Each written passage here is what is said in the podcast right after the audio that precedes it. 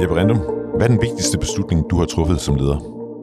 Jamen, det er afgjort vigtigste, jeg har besluttet. Det var, da jeg transformerede min karriere fra konsulent og den korporate verden, øh, hvor jeg egentlig havde en, en rigtig god fremadstormende karriere, til at blive iværksætter, som, øh, som var et kæmpe paradigmeskift for mig. Du lytter til Ledelse med Vilje. En podcast fra lederstof.dk, hvor du møder nogle af Danmarks mest inspirerende og mest markante ledere til en samtale om deres livs vigtigste beslutninger. Din vært på programmet er Anders Vass, chefredaktør på lederstof.dk. Dagens gæst er Jeppe Rendom. Han er stifter af og direktør i Pleo. Hør, hvorfor Jeppe Rendom gerne tager sig selv, sin ledelsesgruppe og sine medarbejdere med i terapi, når relationerne på arbejdspladsen er udfordret. I denne uges udgave af Ledelse med Vilje. Jeppe Rindum, hvad kendetegner dig som leder?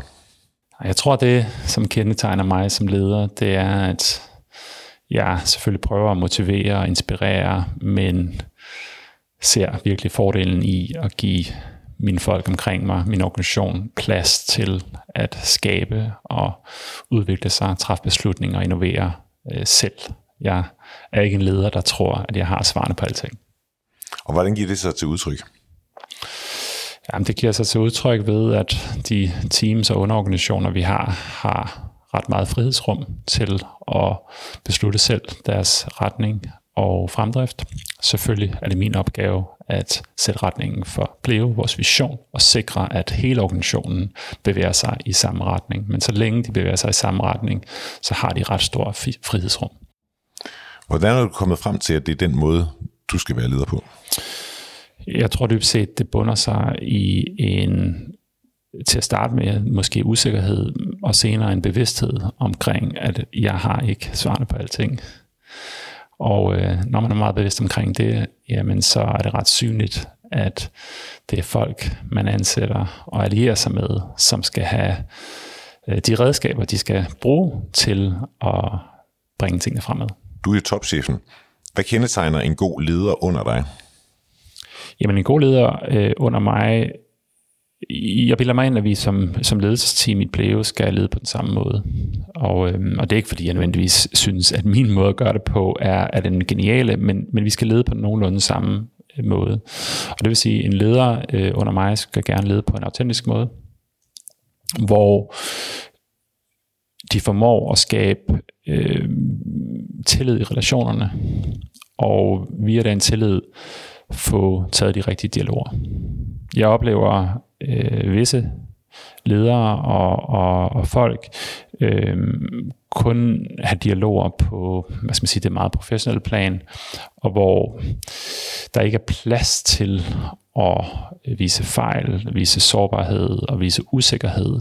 Og hvis ikke man skaber et rum for det, så er det meget svært at have de rigtige dialoger. Hvis der kun er rum for selvsikkerhed og at vise de gode ting og vise, at man har styr på det, jamen det er der meget få, der har øh, fra ende til anden. Og derfor så skal der skabes et rum, hvor man kan have dialog omkring de ting, der ikke går så godt, og de ting, der er svære. Og den form for, hvad skal man sige, autentisk dialog, starter ofte med, ledelsen, med lederen. Og hvis lederen træder de første skridt og selv signalerer øh, og, og kommunikerer sin egen sårbarhed, sin egne fejl, sin egne usikkerhed, jamen så er det faktisk ret øh, interessant at se, hvordan det replikeres øh, hos modparten eller organisationen omkring den. Og det, øh, det er meget vigtigt. Så, så hvordan gør du det i praksis? Altså stiller dig ud på øh, ud foran andre og er autentisk og sårbar og, og så videre. Det, det, det, det lyder jo flot, men det, jeg tænker, det kan være svært. Ja, altså det, det kan det godt, men måske mest fordi, at de fleste ledere, inklusive mig selv, er vokset op med, at det gør man ikke. Det er i hvert fald sådan, jeg selv øh, startede min ledelseskarriere. Også de, de fleste af de ledere, jeg så omkring mig, der var det ikke, øh, det var ikke sårbarheden og fejlene og usikkerheden, som var det, der blev i talesat. Det er ligesom, jeg tror ikke, det er særligt øh, det, det er ikke særlig udbredt i ledelseskulturen, måske mere i dag, end det var for, for 10-20 år siden. Men i virkeligheden, kan man sige, så er, det, så er det jo ikke så svært, for det handler bare om at være naturlig. Og det handler bare om at øh, sige de ting, der falder ind på, og give udtryk for det, man egentlig føler. Og det er jo noget, som de fleste af os godt kan finde ud af i vores private verden. Vi har bare trænet os selv til øh, ikke at gøre det i vores professionelle verden. Og det virker, kan virke i hvert fald meget grænseoverskridende at gøre det, fordi hvad, hvad vil det sige om mig som leder? Det vil måske sige, at jeg ikke har styr på det, eller det vil sige, at jeg ikke er den rigtige til jobbet. Men jeg oplever bare, at når man først får gjort det, så øh, vokser respekten, øh, sympatien, og i virkeligheden så vokser værdiskabelsen, fordi man får de ting på bordet, der skal på bordet. Og hvis der er noget, som man er usikker på, eller ikke har styr på, så er det jo vigtigt at få adresseret det, og finde ud af, hvad kan vi så gøre? Skal du have hjælp? Øhm, kan vi overdrage det til nogle andre? Skal vi øh, du ved, få noget coaching, advisory omkring det osv.? Øh, så det er vigtigt. Og hvordan griber du det an, hvis du har en leder under dig, som du føler ikke helt lever op til det? Ja, men i første omgang, så har vi jo sådan strukturelt gjort, at alle ledere skal igennem et uddannelsesforløb, som er ret omfattende, hvor udover individuel coaching, så er man øh, afsted på øh, tre gange tre dages kursus i grupper, hvor at man får praktiseret det her, både lære teorien bag det, men også ligesom får trænet øh, musklen. Og så er det en del af din performancevurdering, Øh, så udover de resultater, du leverer, øh, så er din medarbejder øh, feedback og din, hvordan du lever vores værdier osv. en del af det, og der kommer det her ind over.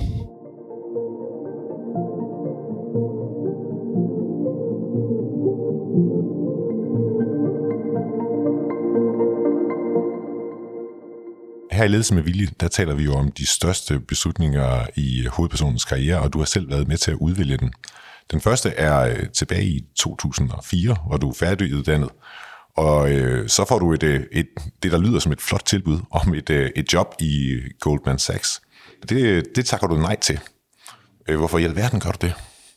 Jamen altså grunden til, at jeg nævner det som en af de store beslutninger, det er ikke så meget øh, det her med, øh, blev det Goldman Sachs eller ej. Det er egentlig mere, at jeg følte, at jeg for første gang var virkelig tro mod hvad er det, der betyder noget for mig? Og hvad er det, der er mit øh, værdisæt? Hvad er det, der motiverer mig? Og så øh, træffer jeg det, som jeg synes var en hård beslutning på det tidspunkt. Men det gjorde jeg, fordi at jeg følte, at den ledelsesstil og øh, tidlig karriereforløb, der var hos en britisk bank, ikke rigtig passede til det mindset, jeg havde. Jeg følte netop, at det var, øh, det var mm, nogle marginaliserede opgaver, man fik. Øh, det var meget hierarkisk, øh, og det tog ret lang tid, før man kom ind i et tillidsrum, hvor man rent faktisk var med til at have kundekontakt og kunne sætte retningen for nogle ting, jeg kunne kigge ind i. Det ville nok tage mig 3-4 år derovre, før jeg kom ind og havde den form for indflydelse. Og det kunne jeg simpelthen ikke se mig selv i. Øh, og jeg vidste, at hvis jeg tog job i nogle danske eller nordiske virksomheder, så øh, agerede de på en anden måde. Hvad var det værste, der ville kunne være sket, hvis du havde sagt det, tror du? Hvis jeg havde sagt ja, øh, så ville det værste, der kunne være sket, at jeg var kommet over og så kørt, kørt sur i det. Og øh, jeg kunne godt have øh, klemt ballerne sammen og ligesom sagt, nu, nu bruger jeg to år på det her, men jeg havde ikke gået på arbejde med et smil om morgenen. Og det var vigtigt for mig. Hvorfor er det så vigtigt for dig at være tro med de der værdier? Jamen altså, jeg, jeg, jeg synes, livet, livet er kort, og det er vigtigt at øh, trives. Øh, ikke bare fra klokken 18 til klokken 7 om morgenen, men trives hele døgnet. Og, øh, og den energi, jeg kommer, kommer hjem med, det er en afspejling af den energi, jeg har haft i løbet af dagen. Og, øh, og jeg synes simpelthen, øh, jeg synes simpelthen, livet er for kort til at, at, at, at bruge så meget af sin energi på en arbejdsplads, hvor du øh, grundlæggende ikke føler dig til rette. Og det tror jeg, der er mange, der gør. Øh, og derfor så nævner jeg det som en vigtig ting, fordi jeg er glad for, at jeg så tidligt var tro mod mig selv. Har du haft en karriere, hvor du i virkeligheden har vidst, hvad du ville længere frem? Har det været en bevidst karriereplanlægning, der har fået dig herhen? Eller havde du en anden drøm? Eller havde du slet ikke nogen drøm, og ville bare se, hvordan det ligesom havnede? Jeg, det, det, det er svært at svare på, fordi jeg er et ekstremt rationelt menneske og prøver at gennemtænke alting fra højre og venstre. Så, så der er en del af mig, der vil sige, at alting har været meget gennemtænkt. Og så er der en anden del af mig, der vil sige, men samtidig så havde jeg ikke svarene.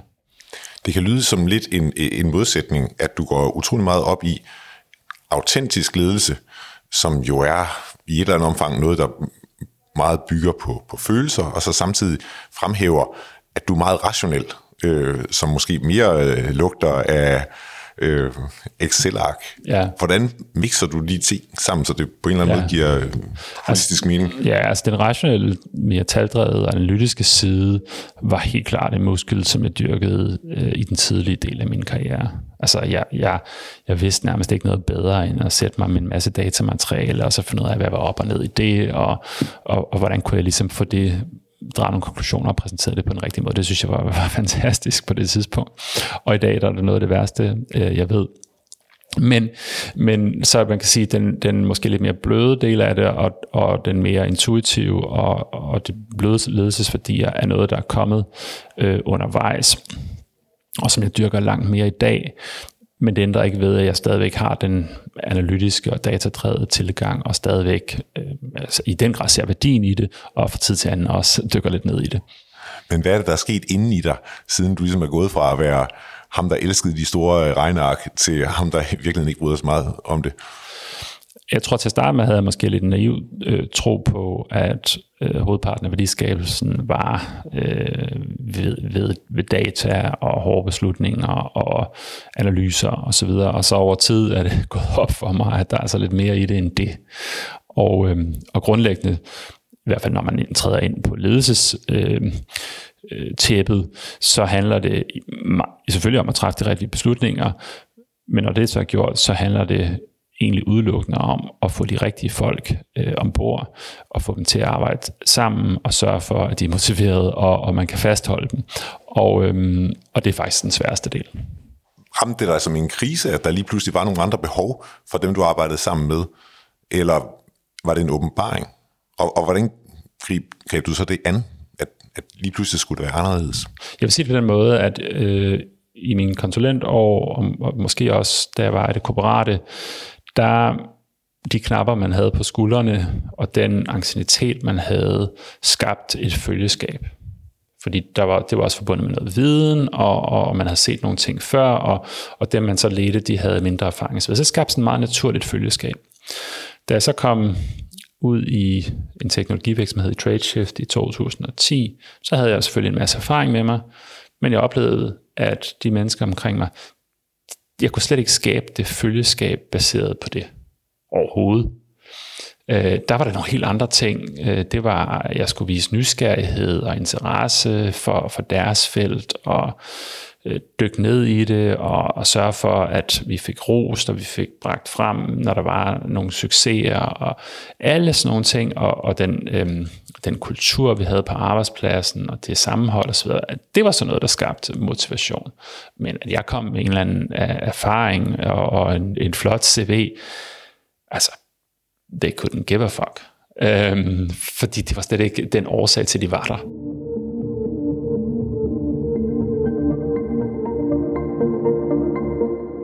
Den anden store beslutning, vi skal tale om, det er, da du vælger at forlade dit sikre job i Christian Hansen, og i stedet for at skifte til noget, du slet ikke ved, hvad er. Der sker det, at de første øh, 4-5 år af min karriere, der er det konsulentår, hvor jeg virkelig føler, at jeg lærer meget. Øh, jeg får virkelig en stærk værktøjskasse, og øhm, arbejder med en masse smarte mennesker og kan godt lide det fast-paced miljø og de sådan projektleverancer, der skal være undervejs. Men, men det er også ret klart for mig, at det ikke det, jeg skal være resten af min karriere. Jeg kan simpelthen ikke, jeg kunne ikke se nok mening med det, og det var måske i en vis grad lidt repetitivt. Og så kan man sige, øh, den flotte øh, pakke eller kage, man nu bagte og leverede til sin kunde, jamen man fik aldrig rigtig set, hvad, hvad er det så, det her bliver til. Det var aldrig rigtig vores, det var, vi var bare underleverandører, kan man sige. Så det var en, en fantastisk læringsrejse, men der var en naturlig punkt for mig, hvor jeg var nødt til at gå videre. Og jeg vidste ikke, hvad det skulle være. Så gik jeg så til Christian Hansen, som var en virksomhed, vi havde arbejdet med som konsulenter. Altså et skridt ud i det korporate, hvor jeg så trådte ind øh, og arbejdede med strategi og køb og salg virksomheder og øh, lynhurtigt så gik vi i gang med at forberede børsnoteringen af Christian Hansen, de varede af private equity. Så det var egentlig et, et andet miljø, men en naturlig forlængelse af mine kompetencer, og så startede jeg med det her store projekt omkring Christian Hansen skulle børsnoteres. Det var super spændende. Øh, og arbejdede tæt sammen med, med topledelsen i Christian Hansen, og vi lykkedes med det i 2010 som, som de, den første store børsnotering i Danmark i lang tid. Når det så var slut, så ramte virkeligheden mig. Fordi så handlede det i virkeligheden om noget helt andet, så handlede det om drift. Og, øhm, og, og jeg havde en masse muligheder om at træde ud i forskellige driftsroller. Og det kunne jeg mærke, at ah, der, der kom jeg til at savne den her urgency, som jeg godt kunne lide for konsulentverdenen, og som jeg i virkeligheden også havde haft i de første par år i Christian Hansen. Og den her sådan, sådan mission omkring, at nu skal vi levere det her. Og kunne ikke rigtig se mig selv i driften, som var det lange, seje træk, hvor man kan sige, at det var en masse marginaler, vi skulle skrue på. Og det passede ikke rigtigt til min, øh, min personlighed. Så hvor jeg havde troet, at det korporate var det rigtige skridt, som skabte noget mere purpose for mig, og det gjorde det faktisk, øh, var det rigtige skridt væk fra konsulentverdenen, så, øh, så ramte min manglende tålmodighed mig, og, øh, og jeg kunne se, at jeg skulle ikke ud og drifte korporat resten af min karriere heller. Hvad siger det om dig, at, øh, at drift er øh, så slemt, at man bliver nødt til at sige op? Jamen, jeg er et, et relativt utålmodigt menneske, og øh, øh, trives godt i kaos og foranderlighed, og kort fra idé til eksekvering til resultat. Og det havde jeg egentlig fået i konsulentverdenen.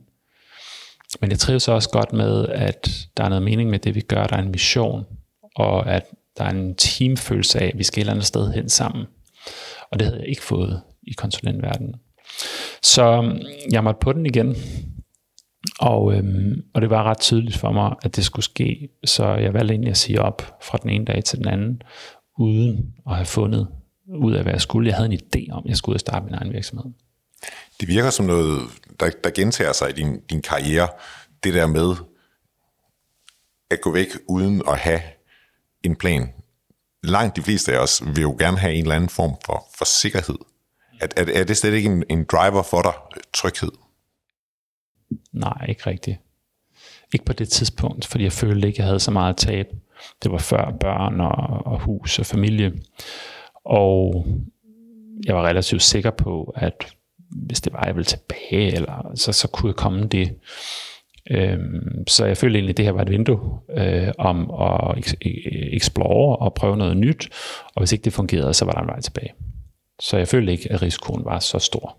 Du nævner selv, at det her, det var så før øh, familie og hus og så videre. Har, har, har den ændring i, i, i dit, dit privatliv, at, at nu har du en familie, nu har du et, jeg ved ikke om du har et realkreditlån, men, men der, der er nogle forpligtelser. Ja. Har det ændret ved, hvordan du, du ser på verden, og hvordan du agerer i forhold til risiko?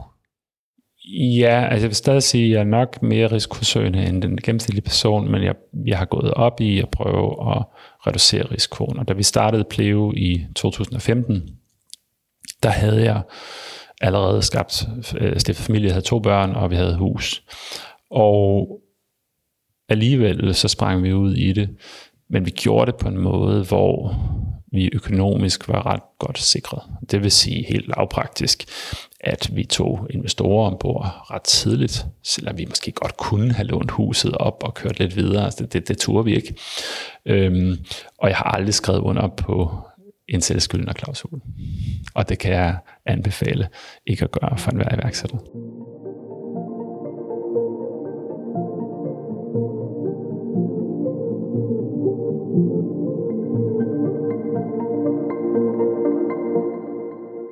Her i Ledelse med Vilje, der bærer vi altid vores hovedpersoner om at tage noget med, som siger noget om dem som, som menneske og som, som leder. Og, og straks kigger du ned på din, din telefon. hvad, hvad, hvad er det, du har lyst til at vise os? Og kan du beskrive det? Jeg kigger ned på min telefon, fordi jeg bildte mig ind, jeg havde skrevet øh, en note om, hvad jeg skulle have med. Det havde jeg så ikke. Jamen, jeg, jeg havde planlagt, at jeg skulle have en ting med fra min datter, og det kunne, hvis det havde været her til morgen, så kunne det have været et armbånd eller en tandbørste, for det var de to ting, hun havde med i hånden. Øh, men det, jeg gerne vil signalere med det, var egentlig, at øh, koblingen til familielivet og prioriteten af familielivet, og jeg har været i stand til at gøre det hele vejen, har været vigtigt for mig.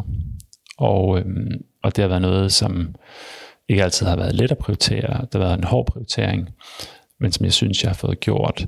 Og, og også et meget vigtigt element i, at jeg føler, at jeg har trivet gennem de her otte år, som har været hårde på mange områder. Men jeg føler, at jeg har haft familien med øh, hele vejen. Og helt lavpraktisk, grund til det lige med min datters, jeg tog med, jamen jeg fik en, en, et tredje barn her for halvandet år siden, så jeg har en lille datter. Og, øhm, og helt lavpraktisk, jamen så, øhm, så har vi vores morgener sammen. Så når jeg har afleveret de to store i skole, lidt i otte, så, øhm, så har jeg lige sådan en halv time, 45 minutter med hende. Jeg synes, det er lidt tidligt at aflevere hende kl. 8, så hun kommer først afsted der kvart i ni. Men så, så går vi lige på café, og så sidder vi lige og hygger lidt og får en, øh, en æblejuice og en kop kaffe, og nogle gange kan jeg tjekke et par mails, så hun kan se Pippi Langstrømpe eller sådan noget. Men bare lige at have en, en halv time, 45 minutter øh, med hende om morgenen, inden dagen starter, øh, er et eksempel på noget, jeg får prioriteret. Og det, øh, det betyder meget for mig. Og jeg tror, eller det er vigtigt for mig at få skabt en balance, øh, fordi ellers så stopper rejsen hurtigt. Jeg har en, en kraftig tro på, at de virksomheder, iværksættervirksomheder, som når længst, øh, det er der, hvor founder-teamet og ledelsen øh, har haft god energi med undervejs. Fordi det øjeblik, at det bliver surt, og man føler, at det er for stor en omkostning, eller for stor en, øh, en prioritering, øh, så, så bliver et købstilbud eller noget andet meget hurtigt attraktivt. Så den her form for resilience og balance, øh, synes jeg er ekstremt vigtig. Og for mig betyder det at kunne prioritere familien. Har det altid været dig, selvom du har et, forestiller mig til tider ret travlt job, som er den, der tager sig tiden til at aflevere ungerne om morgenen? Ja, øh, jo mindre jeg er ude at rejse. Og det, øh, det er jeg ikke så tit. Men ellers så er dagsrytmen, at jeg afleverer. Så er der i perioder været mulighed for, at jeg kunne hente en, en enkelt dag om ugen og sådan noget, og det, øh, det har jeg ikke mulighed for i øjeblikket. Men morgenerne er mine, og så er jeg altid hjemme til aftensmad. Og jeg arbejder ikke før børnene sover. Kan du prøve at fortælle, hvordan sådan en, en arbejdsdag, og jeg går ud fra, at det kan også nogle gange være en weekend, tager sig ud for dig? Ja, jeg, jeg prioriterer altid at komme på kontoret. Jeg øh, trives ikke specielt godt med at arbejde hjemmefra. Det betyder meget for mig at komme ind og mærke energien og have de her små chit-chats op ved kaffemaskinen og fornemme energien rundt omkring i, i virksomheden. Så det betyder rigtig meget for mig at komme på kontoret. Jeg har ikke en, øh, jeg har ikke en arbejdsplads eller et kontor, så jeg sidder forskellige steder. Typisk sidder jeg oppe på fjerde sal ved det høje bord.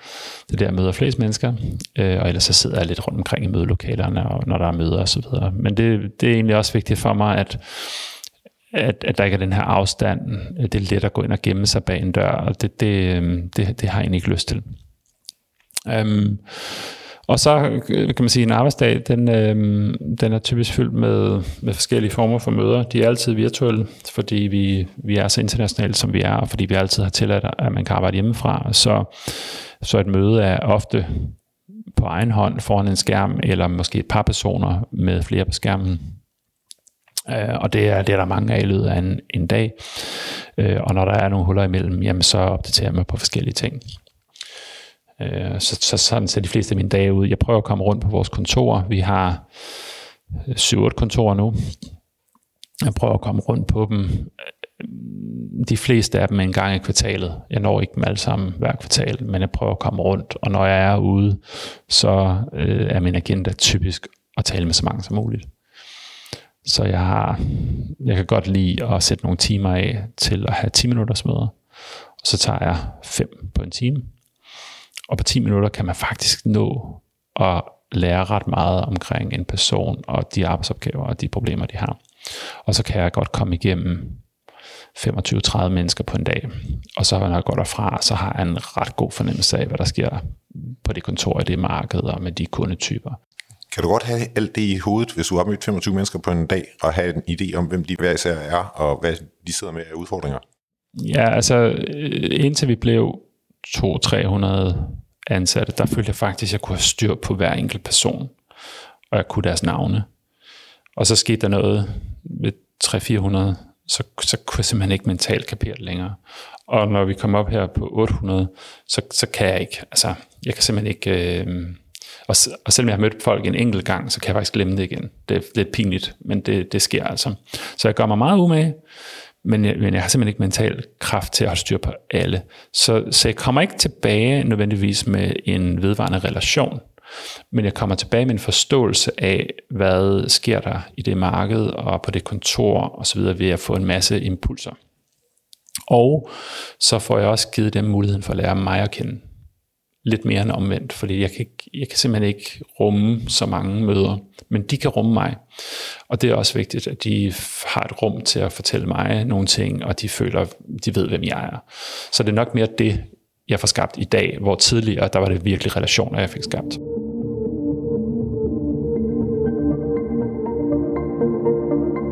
Hvor meget ser du dig selv som leder, og hvor meget ser du dig selv som iværksætter? Det er en kombination. Helt klart. Jeg er ikke sikker på, at jeg vil være blevet topleder af en virksomhed af den her størrelse, hvis ikke det havde startet med at være iværksættervejen. Det, det tror jeg simpelthen ikke. Jeg vil hellere have startet om og om igen som iværksætter, og øhm, så var det måske forblevet i det små, øh, frem for at have dyrket en korporat ledelseskarriere og endt som topleder af en stor virksomhed. Så man kan sige, energien kommer fra iværksætteriet hos mig. Nu er så noget af det stadie, hvor ledelsesmusklen er ekstremt vigtig for vores succes og fremdrift, og derfor så prøver jeg selvfølgelig også meget tid på den. Og, øhm, og trives også i den. Hvad er for dig det værste ved at være leder? Det værste ved at være leder, det er, øh, når der er nogle relationelle vanskeligheder. Og, øh, og også noget af det vigtigste, vil jeg sige, ved at være leder. Men der er ingen tvivl om, at når der er relationer, som ikke fungerer optimalt, der er samarbejdsvanskeligheder, øh, det påvirker mig. Øh, det betyder meget for mig. Jeg kan ikke lide konflikter. Øh, og det betyder meget for mig, at vi arbejder godt sammen, og vi er, øh, respekt for hinanden, og vi er et stærkt team. Og når det ikke er tilfældet, så går det mig på. Øhm, og det tager meget energi fra mig. Øh, men jeg er også klar over, at det er vigtigt øh, at få dealet med det, og få enten elimineret problemet øh, ved coaching og vi har nærmest, vi kører nærmest par, parterapi nogle gange her, øh, og, og nogle gange så handler det om, at der må være en person, som skal forlade virksomheden. Og, og hvad end den rigtige løsning er, så er det vigtigt at få dealet med det. Kan du, uden du behøver at sætte navn på, give et konkret eksempel på sådan en, en, en konflikt, øh, både hvad konflikten kunne være, og, og hvordan du mere konkret håndterer det? De former for konflikter har opstået hele tiden, kan man sige, øh, fra de tidlige dage, og, og gør det stadigvæk i dag. Og eksempler på det, jamen det er ofte øh, mennesker, som er meget afhængige af hinanden for deres leverancer, øh, som ikke føler, at de arbejder godt sammen. Og det kan være, at de ikke respekterer hinanden, respekterer deres kompetencer, ikke synes, de er særlig rigtige til jobbet. Eller det kan være, at øh, deres professionelle prioritering ikke harmonerer. Og den måde, det så ofte kommer sig til udtryk på, jamen det er jo i konflikter, nogle gange i det, i det stille, det kan ofte være tilfældet, at der er, de, de bliver simpelthen ikke rigtig tale sammen, men, der, men, men frustrationerne retter sig i andre retninger i, i forhold til imod hinanden. Eller øh, det modsatte, at, at der er en meget udtrykt konfrontation mellem to personer. Allerhelst vil jeg jo gerne have, at de løser det selv. Det, det, det skal man helst som leder kunne i Pleo. Så for tre år siden startede vi med det her autentisk ledelse, og, og har uddannet folk også lidt i at sige, at det er jo helt naturligt, men hvordan, hvordan går vi til hinanden, når det, når det opstår? Og så har vi så den her øh, livline også, hvor vi nogle gange sender øh, to personer i terapi. Og øhm, det har vi gjort nogle enkelte gange, og det kan faktisk også hjælpe. Enten terapi med øh, to, to og to, eller øh, med, med sit team, hvis der er nogle øh, issues der. Har du også selv været med i sådan nogle terapiforløb, for du har haft en konflikt med en medarbejder?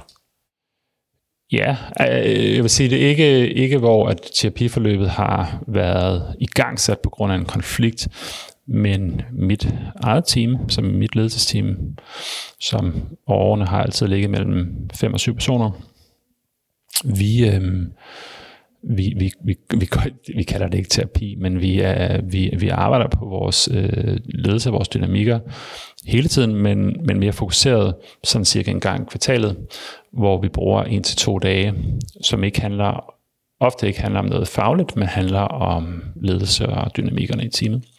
Og der, øh, der er også et rum til, at vi, vi dyrker lidt, er der nogle ting på spil imellem os? Og det er der altid. Og så, øhm, så kommer det ud på bordet, og så får vi snakket om det. Er det bare jer? Faciliteret. Faciliteret, så I har en erhvervspsykolog eller ja. lignende indover? Ja, jeg tog på. Så det er altid faciliteret, hvilket øh, er rart, fordi det gør, at der er nogle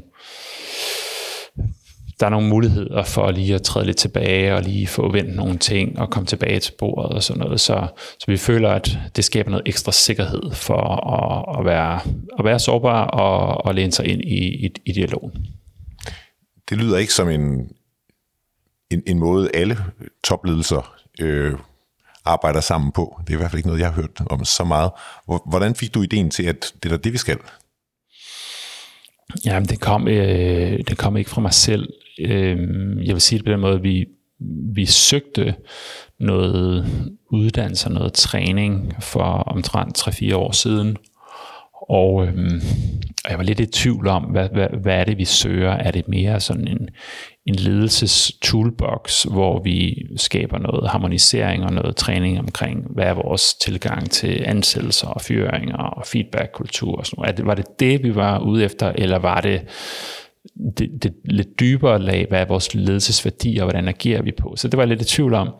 Og der havde jeg en, øhm, en rigtig dygtig øh, pige, som jeg arbejdede tæt sammen med, som vi sendte på et, øh, et forløb øh, af, af tre uger på sådan et ledelsesudviklingsprogram, og øh, for at prøve det af. Og det var faktisk en, der kom tilbage og, og ligesom sige, jeg vil anbefale, at vi gør det her øh, i vores eget skræddersyet format og så gik vi i gang med det. Så det handler faktisk om kun den relationelle øh, toolbox på ledelsesniveau. Og det, øh, det er faktisk, bilder vi os ind, fundamentet for, for resten, hvis man kan få det til at fungere. Kan det ikke også være grænseoverskridende at sidde sammen med sine professionelle kolleger, øh, og, og så i virkeligheden pludselig der er man i en eller anden form for... Øh, Øh, samarbejdscoaching, psykolog. Øh. Jo, for pokker det. Det er da mega grænseoverskridende. Det er vildt grænseoverskridende. Men jeg vil sige, 9 ud af 10, vi har haft 60 igennem nu, 9 ud af 10, der kommer derfra, føler, at det er den største gave, de har kunne få på det personlige plan også, og også på deres karriereplan, og en, en helt, øh, hvad skal man sige, sådan en, en, en uforventelig gave i virkeligheden at få. thank you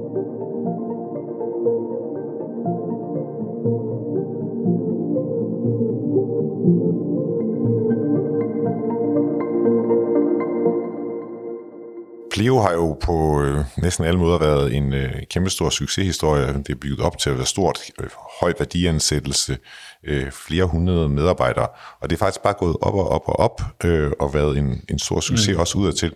Og her sidste efterår, så beslutter du så, at øh, nu øh, laver du en større fyringsrunde. Mm. 150 mennesker øh, siger I farvel til. Mm.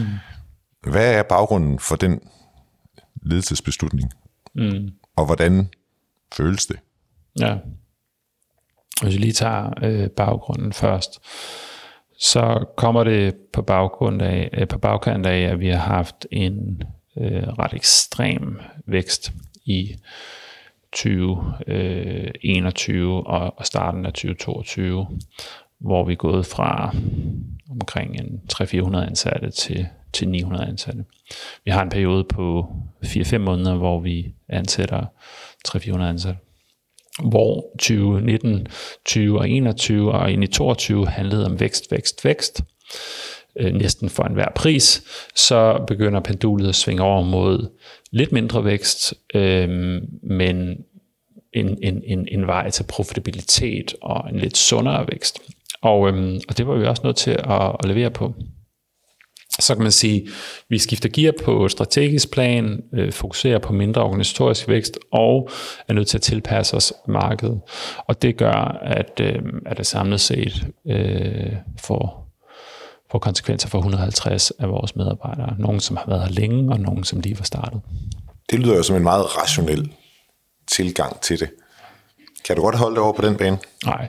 Ja, jo, øh, det kan jeg godt ud fra sådan et, øh, vi skal have truffet beslutningen, og øh, hvilken impact har det her, og, og hvordan får vi udvalgt de 150, og, og få gjort det på en god måde. Så, så ja, det kan jeg godt. Men hvis du spørger mig, påvirker det mig øh, på andre niveauer end det professionelle? Ja, i den grad. Det gjorde det. Øh, I den grad. Det var meget, meget hårdt for mig. Øh, så jeg vil sige særligt, fordi at vi er en organisation og en kultur, som jo i den grad har dyrket og, og, og bilder mig også ind leveret på at være mere end en arbejdsplads. Øhm, at det her med, at der skal være belonging, øhm, betyder meget for os. Og det, og, det, og det gør bare, at det er mere end en arbejdsplads for mange mennesker. Og det er jo en kæmpe fordel på mange punkter. Men jeg vil sige det, når man så skal sige farvel til folk, og særligt på den her måde, vi var nødt til at gøre det, så, så var det øh, konfliktende med, med det, vi gerne vil stå for som organisation. Og det gjorde det ekstra hårdt. Hvordan var det, I gjorde det? Vi var meget gennemtænkte, vil jeg sige, og, og grundige. I forhold Selv, til hvem? Ja, i forhold til forberedelsesprocessen og, og pakke, altså hvad er det for nogle pakker, folk skal have. Husk på, der var måske øh, 20 forskellige jurisdictions med alle mulige forskellige kontraktforhold, og hvad er så rimeligt, og bla bla bla. Det er et meget stort forberedelsesarbejde faktisk. Så måden det foregik på, på dagen, var, at vi sagde, jamen, vi optimerer ud fra, at folk først og fremmest skal have klarhed. Det må ikke være sådan, at folk vågner op og så føler, der sker et eller andet inde i pleve øh, hvad må der sker, er jeg influeret og sådan noget. Vi, det vil vi ikke have. Så vi optimerede ud fra, at der skulle være klarhed. Og det vil sige, da organisationen vågnede om morgenen, så lå der en besked i deres inbox, i alles inbox, om hvad der skete, og hvorfor, og om de var øh, influeret eller ej. Altså de blev fyret på mail? Øh, de blev ikke afskedet på mail, øh, øh, men de fik at vide, om de var influeret, og så var, så var der en samtale senere på dagen. Og for nogens vedkommende var der også en proces omkring, og, og er der andre jobmuligheder i Pleo. Og for nogen øh, var det en, en hårdere, øh, mere tydelig kommunikation omkring, de var afskedige. Hvordan får man resten af organisationen videre oven på sådan et øh, chok, som jeg forestiller mig, ja. det må være, at man har arbejdet i en virksomhed, der bare har været fremgang, fremgang, mm. fremgang, og lige pludselig vågner man op til en mail det påvirker organisationen. Øh, det er der ingen tvivl om, at det tager noget tid. Øh, det er vigtigt at få igen det her med at få skabt et rum, hvor at der er plads til og, og spørgsmål, og der er plads til at signalere sin forundring og utilfredshed. Øh, hvorfor den person og ikke den person, eller hvorfor, jeg, hvorfor ikke mig? Eller, altså alle de her spørgsmål, som der bliver siddet med, øh, kommer det til at ske igen. Øh, det fylder rigtig meget de første dage og uger. Øh, og så falder tingene lidt til ro igen. Og øh, ikke fordi det forsvinder helt, øh, men det falder lidt til ro igen. Og jeg tror også, at det her med, at langt de fleste teknologivirksomheder har været igennem noget tilsvarende, måske også hjælper lidt til at erkende, at okay, øh, det, det er så den fase, vi går ind i, og det marked, vi agerer i, som har gjort, at vi har behov, haft behov for at tilpasse os. Men det har ikke været let. Hvor længe tager det for dig, som Jeppe, ham der er chefen, at komme over sådan noget, for jeg går ud fra, at det fylder rigtig, rigtig meget, og igen kunne se fremad? Det tager noget tid. Man kan sige, at min proces havde jo selvfølgelig startet et stykke tid inden det her. Øh, så jeg havde haft nogle svære uger, øh, hvor øh, for, under forberedelsesarbejdet. Men det er klart, at øh, så, så, så kommer dagen og kommunikationen, den er, den er virkelig svær, fordi der kommer alle impulserne og reaktionerne, og, og der rammer realiteten jo øh, verden. Øh, og så er der selvfølgelig no, no, en svær tid efter det, men, men jeg er jo igennem meget af det i mit forberedelsesarbejde også, og så kommer kulminationen, og så kommer der en periode, hvor det, hvor det også er svært for mig, og så kommer jeg stille og roligt videre, hvor man kan sige, at andre, øh, der, der starter det altså den dag, kommunikationen kommer, og så har det taget lidt, måske lidt længere tid for dem faktisk, end det gjorde for mig. Og det, øh, det er igen det her med at acceptere det, øh, og så sige, det er så det, som der sker i øjeblikket, og øh, vi kan, da, altså, vi kan se det, øh, og så vi, vi, vi, vi måler også vores medarbejdere øh, tilfredshed og så videre. Den usikkerhed, som sådan noget øh, skaber, det kan vi se i vores, øh, vores, vores tal, at folk har måske en større grad af usikkerhed omkring deres øh, job, stabilitet og, øh, og det, der er sket, jamen det, det materialiserer sig så i en lavere score for os på vores medarbejderengagement, i en periode i hvert fald.